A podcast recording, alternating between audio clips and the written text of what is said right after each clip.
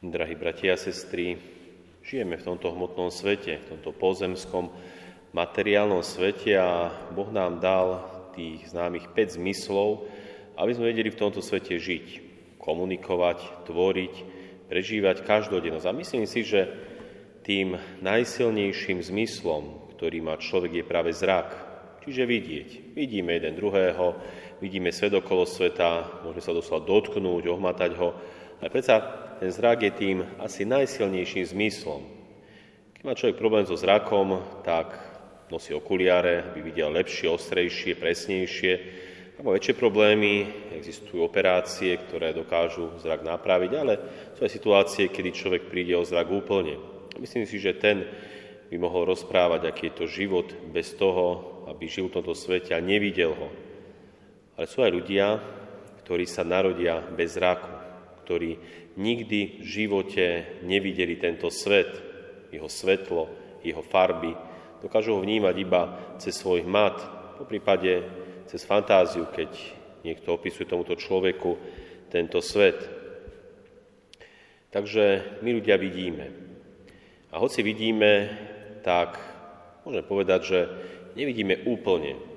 Nevidíme úplne kvôli tomu, že keď sa napríklad stretneme s nejakým človekom, tak vieme opísať, aký je jeho výšku, jeho tvár, farbu pleti, dajme tomu, výzor. Možno sa nám páči, možno nie, ale predsa je to to vonkajšie vnímanie. Až keď začneme spolu rozprávať a komunikovať, vtedy možno dokážeme o tom človeku viac zistiť, by tak nahliadnúť do jeho vnútra, do jeho myslenia, do jeho hodnot. Ale predsa stále nevidíme všetko. Nevidíme všetko, pretože všetko dokáže vidieť iba Boh. A doslova iba Pán vidí do srdca človeka. Tak, ako sme to počuli aj v dnešnom prvom čítaní z knihy Samuelovej. Keď sme počúvali ten príbeh, ako sa Boh rozhodol, aby kráľom bol Dávid, mladý chlapec, a tak posiela svojho proroka Samuelova, Samuela, aby išiel k Izaimu do jeho domu a tam pomazal tohto chlapca Dávida. A keď prichádza tento prorok Samuel do domu Izaiho, tak mu Izai predstaví svojho najstaršieho syna, Eliaba. A tak si hovorí ten prorok Samuel, keď vidí tohto prvorodeného syna, toto je iste pánov pomazaný.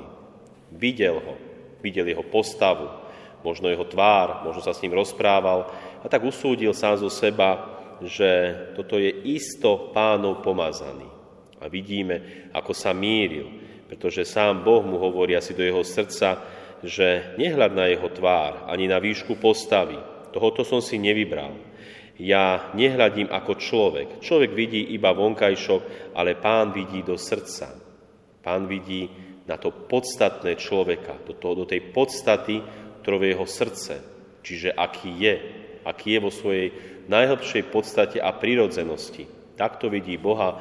Vidíme, že si Boh nevybral ani tohto prvorodeného Eliaba, ani ďalších synov, ale nakoniec si vyberá mladíka ríšavého, ktorý mal pekné oči a príjemný vzhľad. Najmladšieho syna Dávida, ktorého potom prorok pomazal, ako sme počuli, od toho dňa pôsobil na Dávida pánov duch. Takto vidí Boh. Boh vidí určite aj to vonkajšie, však on to stvoril, ale to Pán vidí do toho podstatného, do srdca človeka, vidí do tej podstaty. A vidíme, že aj v tom dnešnom evaníliu nastáva situácia, kedy Pán Ježiš šiel a doslova videl človeka. To videl človeka má oveľa hlbší zmysel, ako iba vidieť postavu, vidieť nejakú osobu, zazrieť niekoho to vidie človeka v tom Ježišovom ponímaní, vidí znova vidieť hlbšie. A vidíme, že pán Ježiš vidí toho človeka so súcitom. Vidí človeka, ktorý bol od narodenia slepý. No čo taký človek má zo života, keď je od narodenia slepý v tej dobe, keď žil pán Ježiš. A vidíme, že pán Ježiš to videl, znamená aj konal. Neostal iba pri tom videní, ale z toho videnia prešiel do konania a ako sme počuli, pán Ježiš vrátil tomuto slepému cez konkrétny rituál zrak. Vrátil, vlastne dal mu zrak, ktorý nikdy nemal, o ktorý vlastne prišiel možno mladosti alebo od narodenia, ako sme to počuli v dnešnom evaníliu. Čiže Pán Ježiš videl. Ale na druhej strane máme tu skupinu ľudí, ktorí sú farizeji a tí sa stávajú ako protikladom Ježiša Krista. Títo ľudia nie, že nevidia, títo ľudia zle vidia, pretože odsudzujú Ježiša Krista aj toho človeka a doslova hovoria, ten človek, čiže Ježiš nie je od Boha, lebo nezachováva sobotu. Títo ľudia vidia ako ten najvyšší zákon dodržiavať voľný deň, sobotu, ako posvetný deň, ktorý dal Boh. Je to pekné, aj správne dodržiavať sobotu, a tú sobotu vidia natoľko, že prehľadajú samotného Boha medzi sebou. Prehľadajú Mesiáša, Ježiša Krista.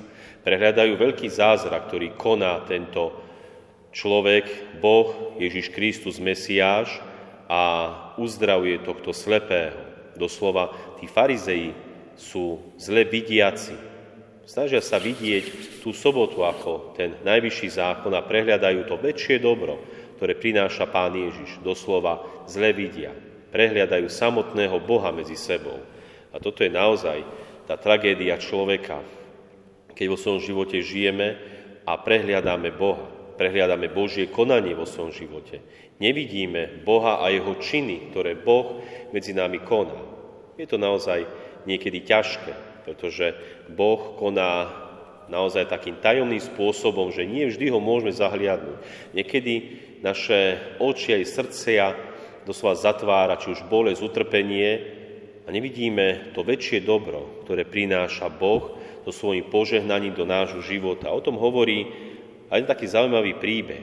Ten príbeh hovorí o jednom dievčati, ktoré sa volá Marianka.